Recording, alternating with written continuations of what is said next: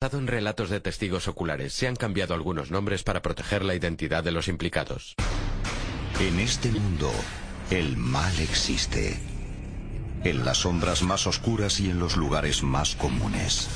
Estas son historias verídicas de lo inocente y lo inimaginable. Para Clara Dandy, la vida en el campo prometía paz y esperanza, pero en su nueva vivienda va a ser difícil poder conseguir ninguna de las dos cosas. Algo siniestro merodea por los bosques y acecha a la familia. Clara confía en su fe y en el sexto sentido de un reputado parapsicólogo para luchar contra una legión de almas perdidas. Entre el mundo que vemos y las cosas que tememos, hay puertas. Cuando se abren, las pesadillas se hacen realidad. Historias de ultratumba. El bosque siniestro. Durante casi doscientos años, la ciudad de Hinsdale, Nueva York, ha mantenido un cierto encanto rural. Lejos del hormigón y la delincuencia de la ciudad, las montañas siguen manteniendo sus secretos.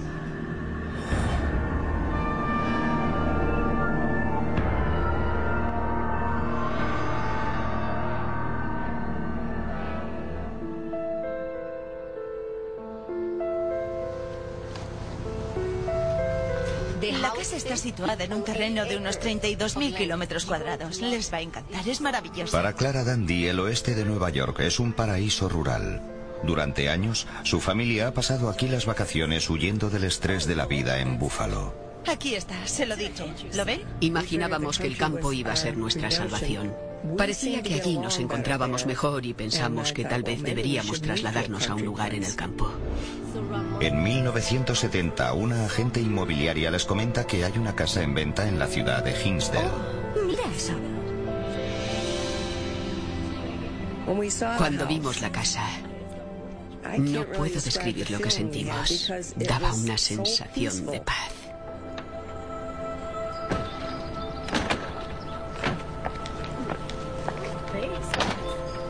Y el aire. El aire era como respirar champán. Era fantástico. Está situada en unos treinta y dos mil kilómetros cuadrados de terreno. Unos árboles maravillosos. Allí hay unos montes fantásticos. Es un lugar incomparable. La casa tiene más de cien años. Clara y su esposo estaban impresionados con la casa. Era maravillosa. No era moderna ni nada por el estilo, pero rebosaba belleza. Me encanta. Era perfecta para nosotros. Era sencillamente perfecta. Vengan, quiero que lo vean todo. Pensamos, perfecto. Es el lugar ideal para nuestra familia. Miren esas escaleras, son maravillosas. ¿A quién se supone que debo hablarle de David Cassidy? Jan y Judy están a ochocientos kilómetros. Los niños, Tina de trece años y Mike de catorce, están emocionados con el traslado. Buffalo es una ciudad difícil y hay mucha gente extraña. A mí me gustaba mucho la vida en la naturaleza. Supongo. Así que vivir allí me parecía perfecto. Era donde yo quería estar. Es una casa maravillosa. De acuerdo. Una casa preciosa. Me ha convencido. Ah, gracias. ¿A dónde da esa puerta? Déjeme que se lo enseñe. Es el cuarto de las calderas de la casa. Se lo mostraré. ¿Hay alguien ahí? Es como un trastero. No lo han abierto durante un tiempo. Por aquí. ¿Podemos hacer esto en otro momento? No, quiero abrirlo ahora. No hay por qué preocuparse de esto ahora. Creo que está atrancada. Probablemente no la han abierto durante bastante tiempo. Aquella habitación me resultó muy misteriosa. Me provocaba una sensación extraña. Pero pensé que no pasaba nada, que era una consecuencia de mi educación urbana. Hay que limpiarla un poco. A Clara le parece un tanto extraño que haya una chimenea en aquella especie de trastero. ¿Pueden sacarle alguna utilidad? Unos meses después, la familia Dandy se traslada al campo. Phil planea ir a trabajar todos los días a Buffalo, a más de cien kilómetros de allí. El día del traslado, el hermano de Clara llega a la casa pocas horas antes que el resto de la familia.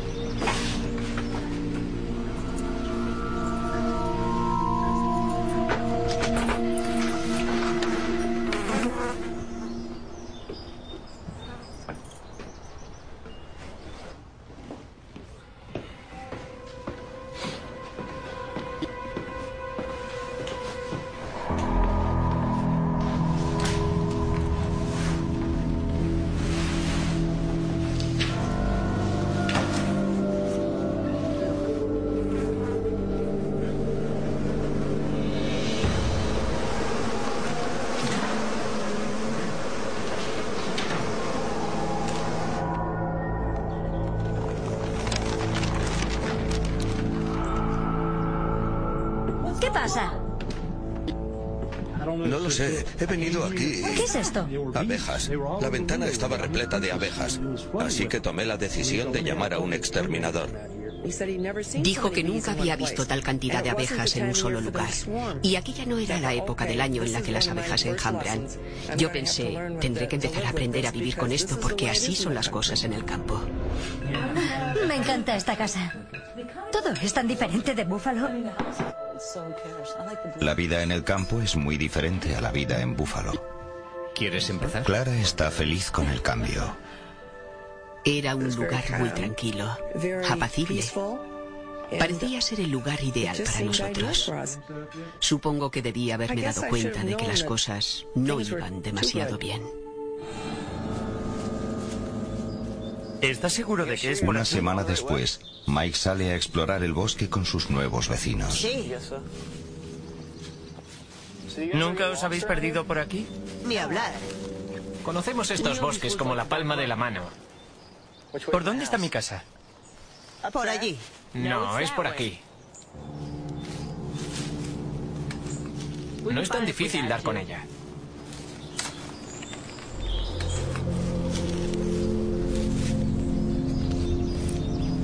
¿Qué ha sido eso?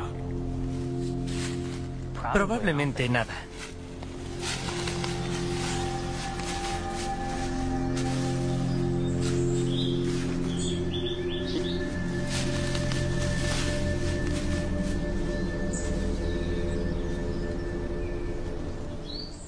Vimos a un chico joven que pasaba por allí con un arma. No quiero ir. Vamos. Eh, esto es propiedad privada.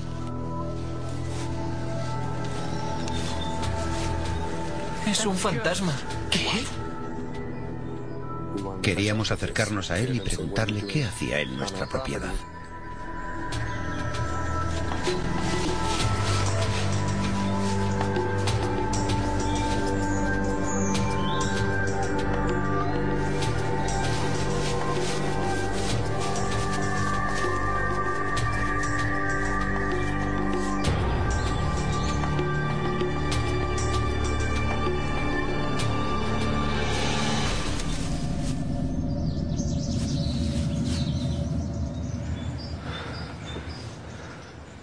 No sé cómo lo hizo, pero el caso es que desapareció. Mamá, no vas a creer lo que hemos visto. Un momento. Espera un segundo. ¿Qué pasa? Hemos visto un fantasma. Hemos visto a un chico que desaparecía. Estaba ocupada con mis cosas. Tendría que haberles escuchado. Pero no podía preocuparme por un fantasma. Pocas semanas después, Clara se había olvidado por completo de la historia de Mike. ¿Oyes eso? Madison, ¿estás oyendo eso? Oh.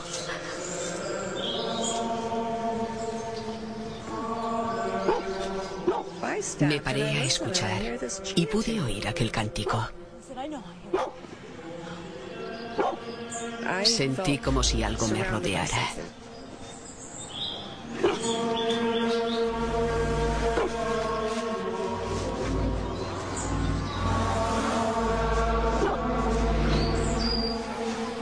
¿Qué es eso? ¿Qué es eso?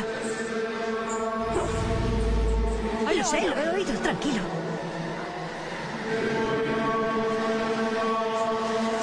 Madison, ¿a dónde vas?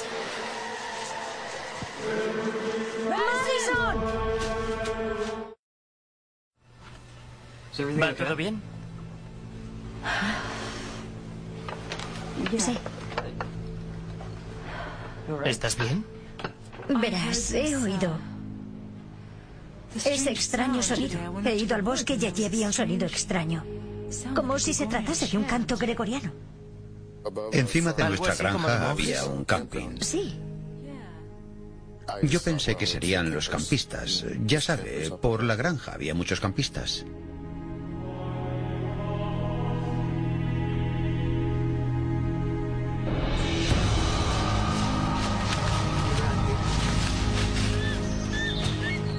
Vamos, mi madre dijo que había oído ese cántico por aquí.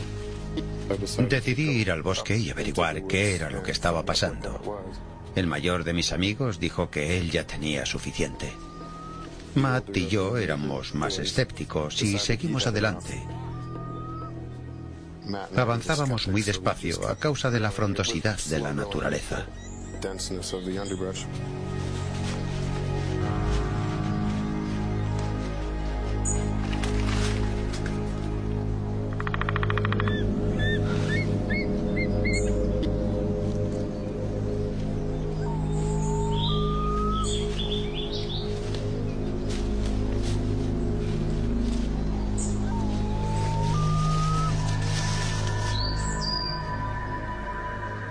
Esta zona es muy extraña.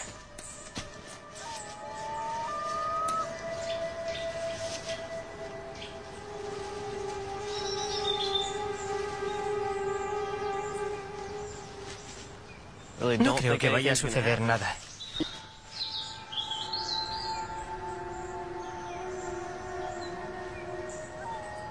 Matt intenta meditar, creyendo que esto podrá ayudarle a ponerse en contacto con lo sobrenatural.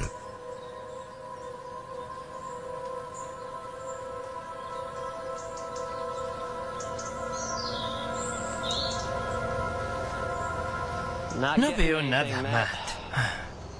Tú concéntrate.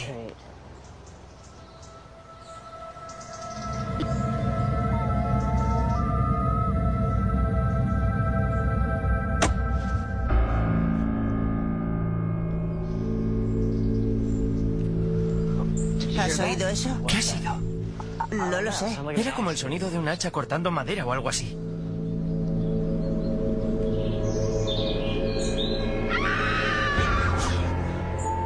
Vámonos, vámonos.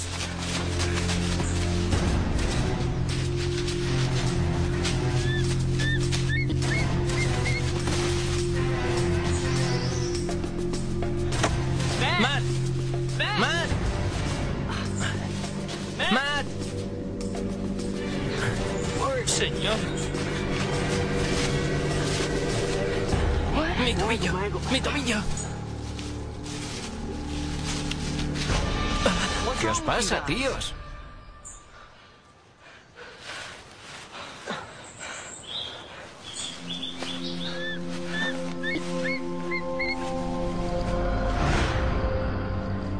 Mike está asustado. Es incapaz de explicar lo que ha oído. ¡Mamá! ¿Qué demonios te ha pasado? Vamos, vamos, siéntate aquí, siéntate. En aquel sitio donde oíste el cántico, cuando estábamos allí, hemos cerrado los ojos y hemos oído, hemos oído como el sonido de un hacha cortando un tronco y después hemos oído gritar a una chica. ¿Habéis ido allí? Yo te dije que te Yo ya empezaba a sentir escalofríos. No queremos saberlo. Ah. Cuidado, mamá, duele. Esto es lo que sacas por andar husmeando por donde no deberías. Lo siento. Empezaba a ser consciente de que algo iba mal.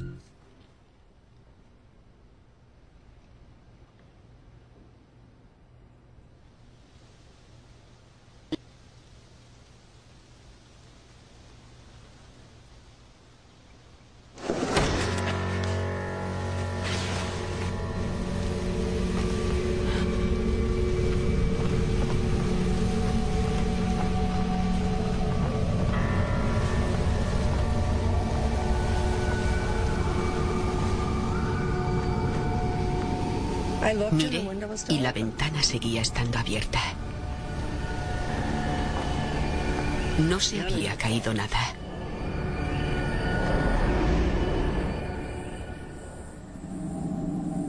Unas noches después.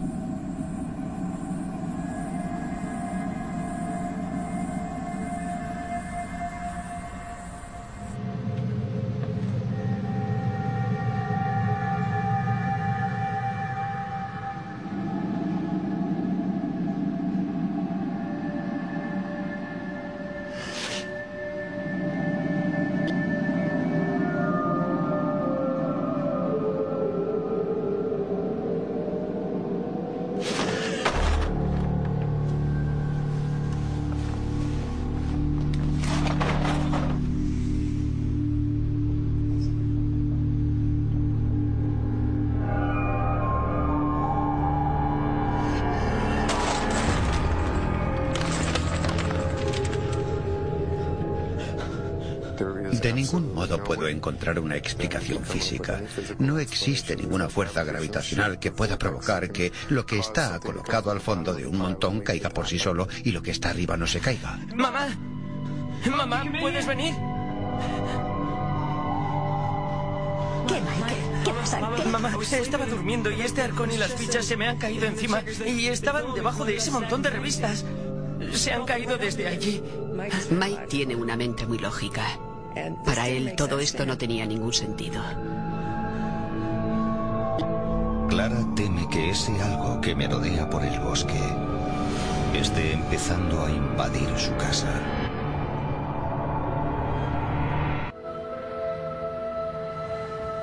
Al principio era como si... había cosas extrañas como ventanas que... Clara busca respuestas en su fe y se pone en contacto con el padre Al, un sacerdote católico de una universidad cercana. Escuche, padre, lo que le pasó a Mike. Ahora está terriblemente asustado. Pero yo tenía que encontrar respuestas como fuera. Así podría luchar contra esa cosa, fuera lo que fuera. Y la mejor manera era contactando con un profesional. Muy asustado. Durante años, el padre Al ha aconsejado a personas que han tenido experiencias paranormales. Hay algo que intenta introducirse en mi casa y siento que ya está allí dentro. Puede ser un poltergeist.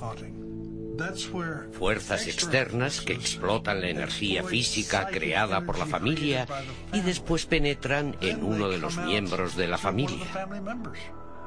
Yo pensaba que era algo más que eso. Y se manifiestan.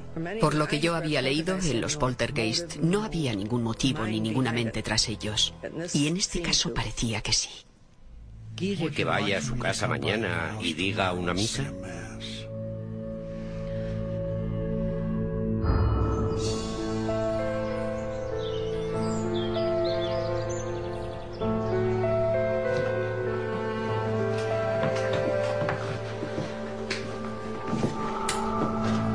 ¿Hay algo que yo pueda hacer? Usted solo reúna a la familia. De acuerdo. Yo fui a un colegio católico y tenía la confianza de que mi fe podría con esa cosa, fuera lo que fuera. Nos van a bendecir. ¿Qué pasa? Vamos a celebrar una misa. Aquello nos unió mucho porque, de algún modo, estábamos juntos para apoyarnos.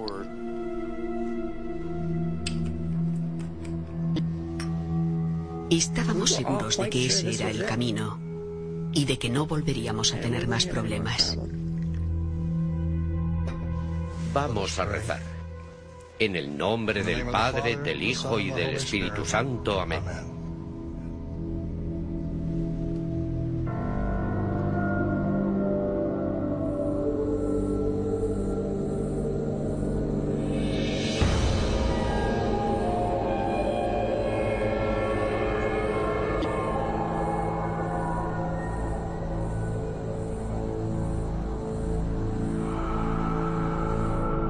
Una noche, mientras el marido de Clara estaba fuera por negocios,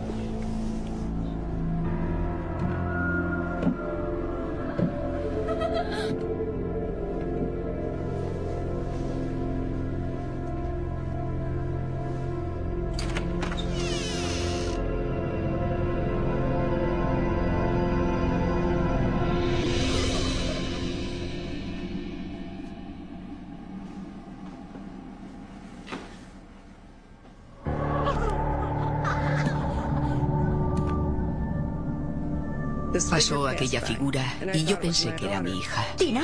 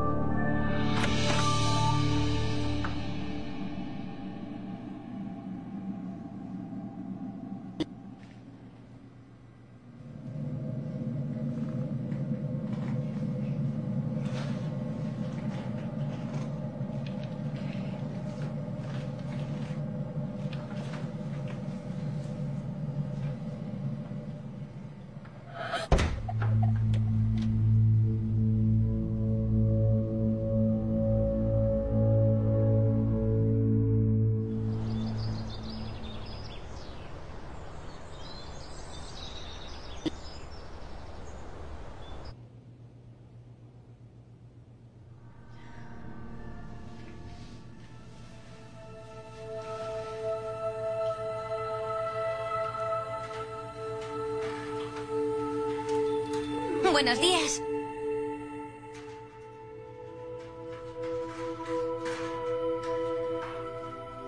Buen provecho.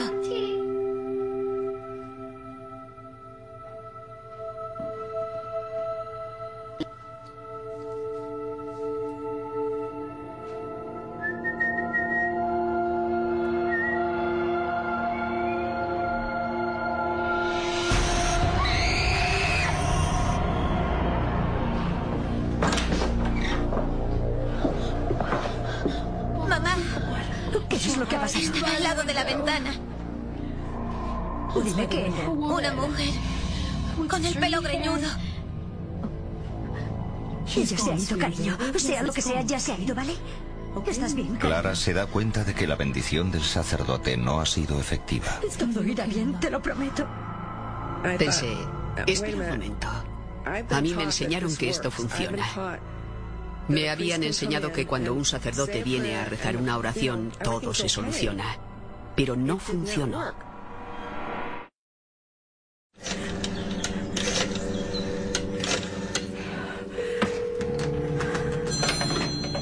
¿Habla el padre Al que desea? Padre Al, esto sigue sucediendo.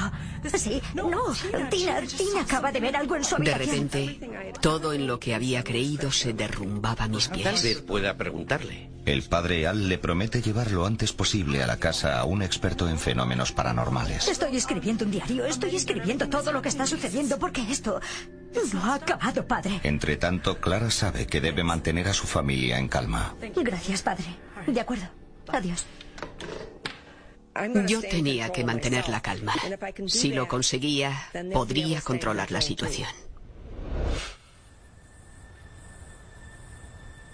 Aquel fin de semana, Mike había salido con los amigos. Tina estaba dormida.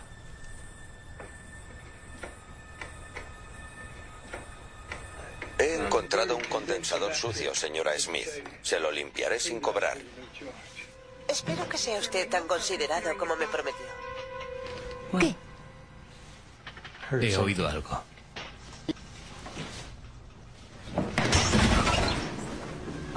¿Qué demonios ha sido eso? Phil y Clara oyen un ruido fuera. Voy a salir. Espera, Phil.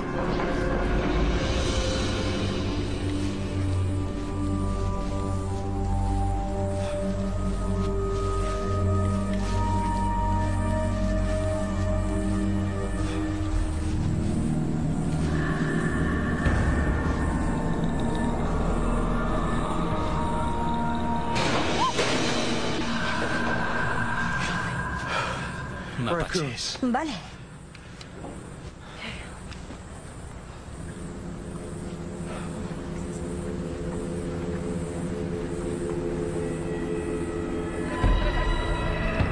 ¿Tina? ¿Has visto eso? ¡Fuera, fuera, fuera!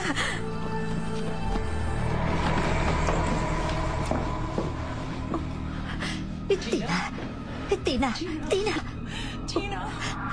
No me responde, Phil.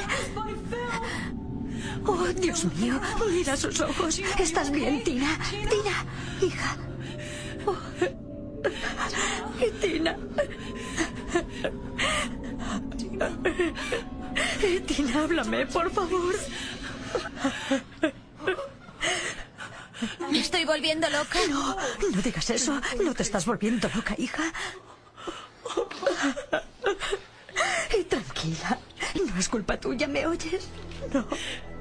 Soy muy protectora, soy una mamá osa. Que no me toquen a mis hijos. Ya estaba empezando a enfurecerme.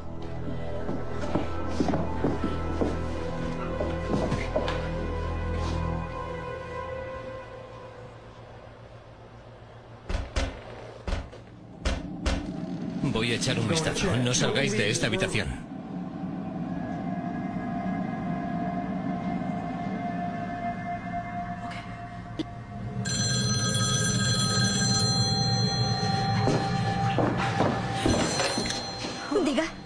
Mike llama Mike. Preguntando si puede pasar la noche en casa de un amigo. No, no, no creo que debas quedarte. Cuando su madre le cuenta lo que está pasando, va corriendo a casa.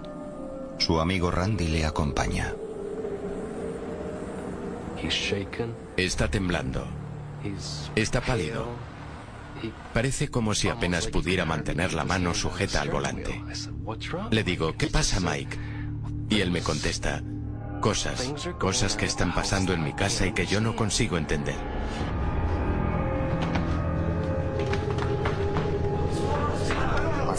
Mi padre empieza a correr como un pollo con la cabeza cortada porque está listo para combatir contra quien sea. ¿Estamos llegando a una psicosis colectiva o algo así? ¿Qué está pasando? Tranquilos, tranquilos. Tranquilos, tranquilos. Se apagan las luces, a pesar de que sigue habiendo luz en otras partes de la casa. He oído unos chirridos. Yo también. Es en el cuarto de las calderas.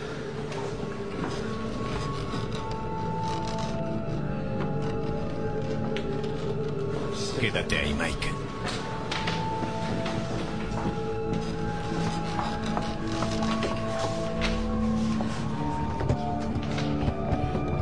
Vaya, parece que no se puede abrir, ¿no?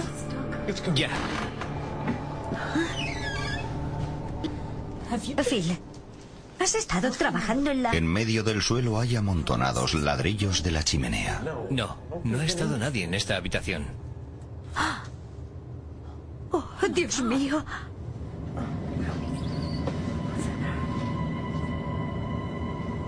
Nos llevó un buen tiempo retirar todos aquellos ladrillos de aquella habitación. Oh, Dios mío. Pensé, esto no. No sabíamos lo que era, pero era demasiado fuerte.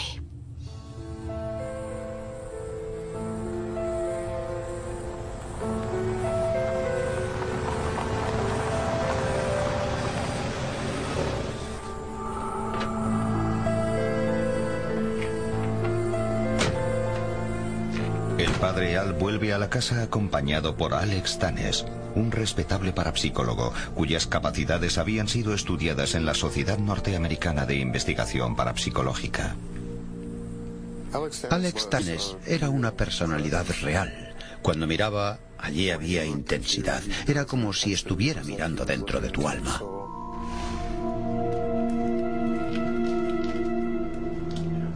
La familia le lleva al cuarto de las calderas.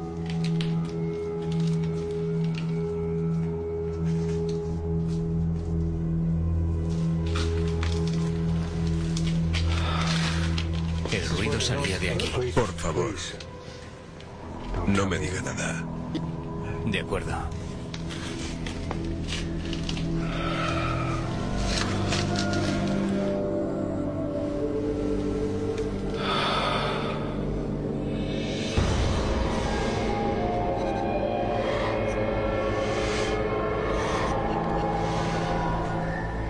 ¿Ve algo?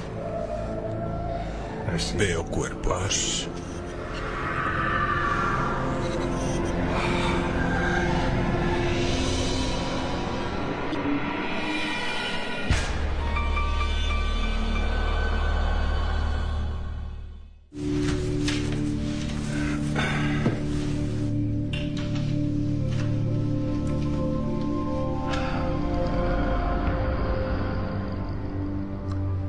Tengo la sensación de que en esta casa han muerto muchas personas. Algunos murieron por causas naturales.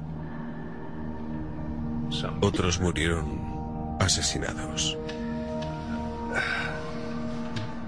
Esta propiedad solía ser una parada para los pasajeros de la diligencia. Lo que me viene es que algún vecino robó y mató a los viajeros. Oh, Dios mío. Los cuerpos fueron colocados en el cuarto de las calderas hasta poder ser enterrados. Vaya. Siento la presencia de siete espíritus diferentes. Fue muy extraño. La verdad es que daba miedo. Y yo pensé, tenemos al tipo. Este es el que sabe dónde estamos, el que sabe de qué estamos hablando. Recemos para que esas almas puedan encontrar su liberación.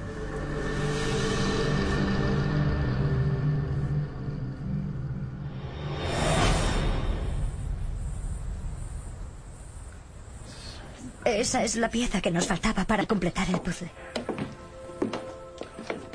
Creo que ahora las cosas se van. Clara vuelve a tener esperanzas. La casa parece estar más tranquila. No sé si fue su presencia, pero trajo la tranquilidad a aquel lugar.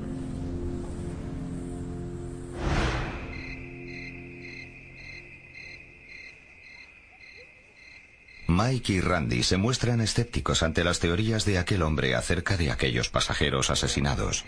Buscaron la prueba de una antigua ruta de diligencia cerca de la casa. Entonces, según el mapa, la diligencia pasaba por aquí.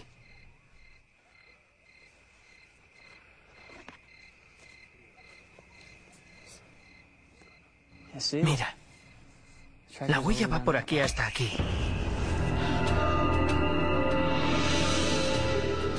Ven una luz extraña en los árboles.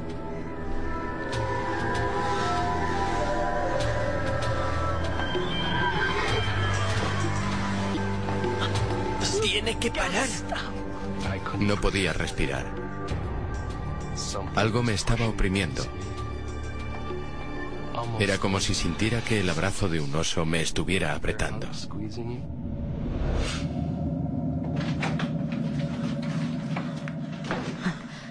Mike, ¿qué pasa? ¿Dónde habéis estado? Randy y yo hemos ido al bosque. Y...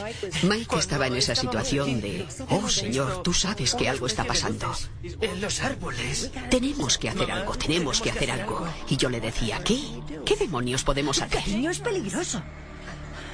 Tenemos que hacer algo, mamá.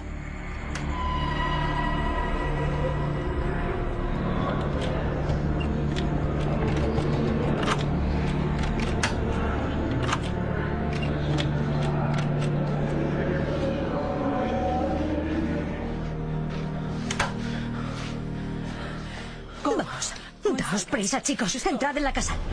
Las madres tienen que vérselas con magulladuras, caídas, las tareas escolares y todo ese tipo de cosas. No tienen que vérselas con cosas que no pueden suceder y que no podían haber sucedido.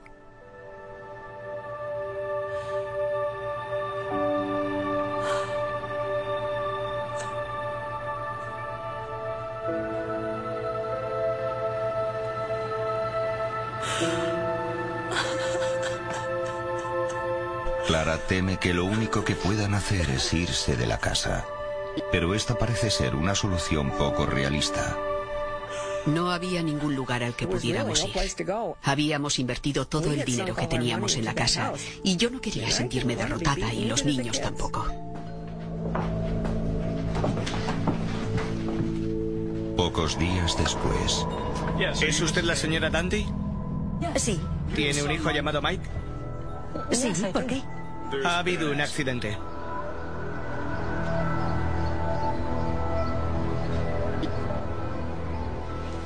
Hemos trasladado a Michael a la sala de urgencias. Tiene un fuerte golpe en la cabeza y el brazo destrozado. Tenía una hemorragia muy fuerte y tuvieron que extirparle el bazo. Tranquila, tranquila. Señor Fletcher, acuda a urgencias, por favor. Señor Fletcher. Disculpen, lo siento, sé que es un momento difícil para ustedes. Sí. En la ambulancia, Mike eh, dijo que había alguien dentro del coche. El agente que le sacó del coche dijo que Mike había asegurado que dentro del coche había alguien. Hemos buscado al otro pasajero, pero no hemos podido encontrar a nadie más en el lugar del accidente. Estaba solo.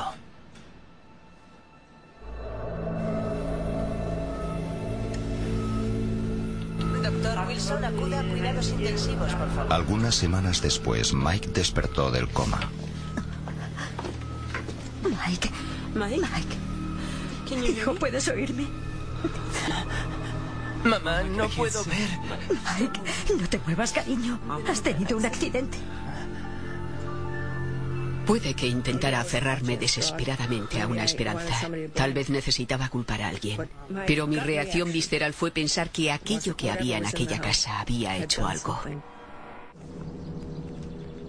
El padre Al y el parapsicólogo Alex Tanous vuelven a la casa para llevar a cabo un último intento de terminar con aquel fenómeno. Gracias por venir, padre.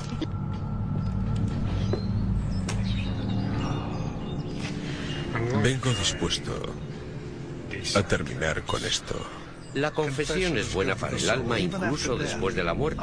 Es evidente que aquí hay algunos espíritus que sienten que tienen que contar una historia, ¿de acuerdo? Que Dios le bendiga, padre. Estaremos bien, estaremos bien.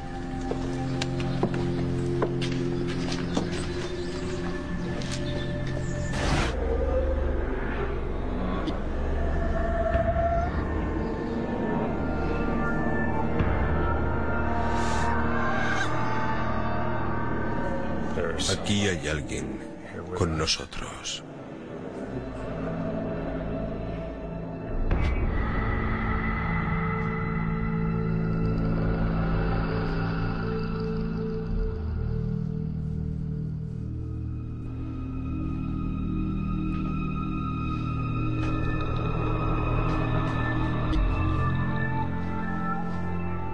El parapsicólogo tiene la visión de una chica joven.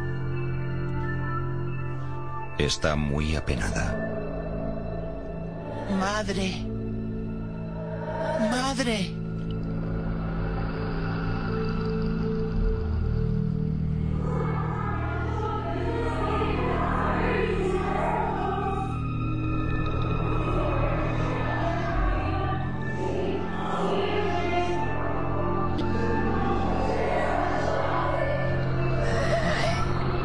También siente la presencia de otros espíritus.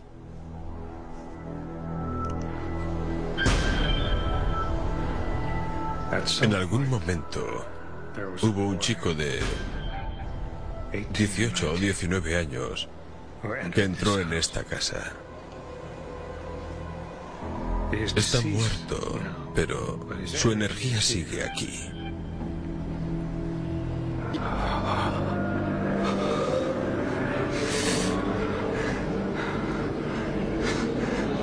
También hay otros. Ahora siento un frío tremendo. Y la sensación de frío es cada vez mayor.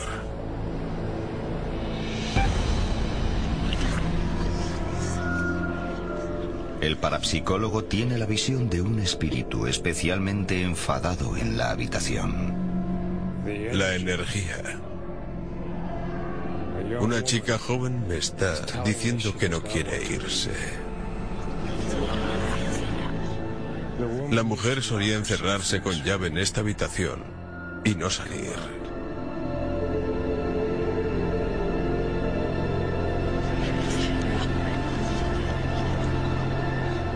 No quiere que las otras energías se vayan.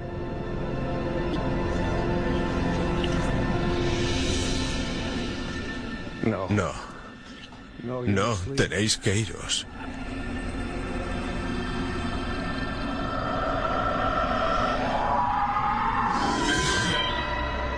Tenéis que iros. No, la respuesta es no, tenéis que iros. No podéis permanecer en esta casa. Quiero quedarme en esta casa. Vete.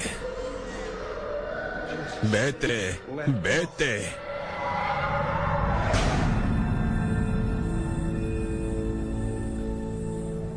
El parapsicólogo y el sacerdote tienen que intentar liberar la casa de energías negativas.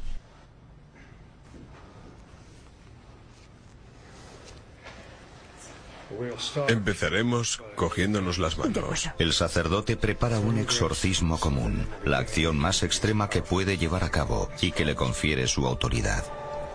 He liberado la energía y es maligna. Dijo que allí había multitud de entes. No sé si eran personas que hubieran sido asesinadas. Eso no lo dijo. Pero aquello debía de ser la consecuencia de personas que habían sido asesinadas allí. Recemos. Creo que el padre Al pensaba que aquella era su última oportunidad de deshacerse de lo que había allí. El anfitrión celestial San Miguel Arcángel. Y creo que quemó sus últimos cartuchos. Nos defiendan el conflicto que hemos sostenido contra el maligno. Esa fue la culminación. Llévanos de este mundo de oscuridad. Con eso lo iba a conseguir. Contra los espíritus de la maldad. Esta vez tenía que funcionar. Ven a rescatar al hombre que Dios ha creado, que vive a su imagen y semejanza y a quien ha redimido pagando un precio muy alto de la tiranía del demonio.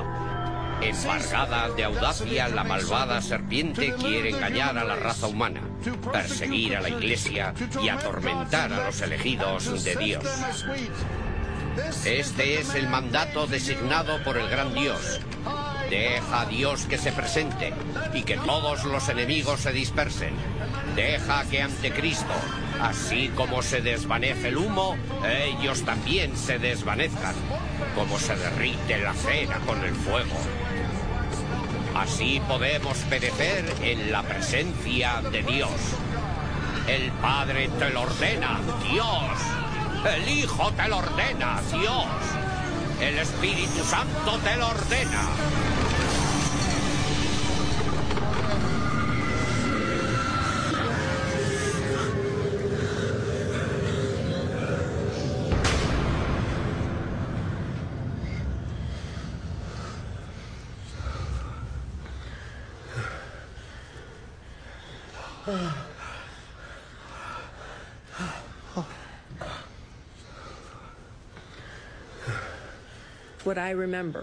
Lo que recuerdo con claridad es que sentí que tenían que irse.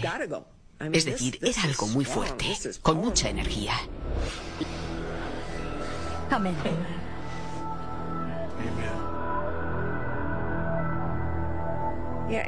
Una vez acabadas las ceremonias, el lugar se llenó de felicidad.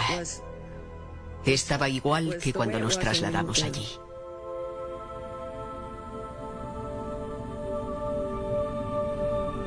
Durante algunos meses, la familia Dandy vive en paz. Pero al cabo de un año, todo empieza de nuevo.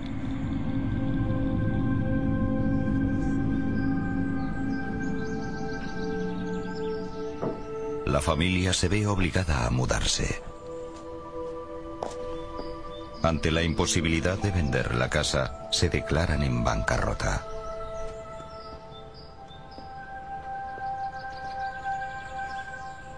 Clara, impresionada por la experiencia, empieza a entrar en conflicto con sus creencias religiosas. Me cuesta mucho creer en algo más. Ahora creo que las religiones, todas ellas, tienen su pequeña parte de verdad, pero ninguna de ellas tiene toda la verdad. Y generalmente no admiten que este tipo de cosas pueda pasar.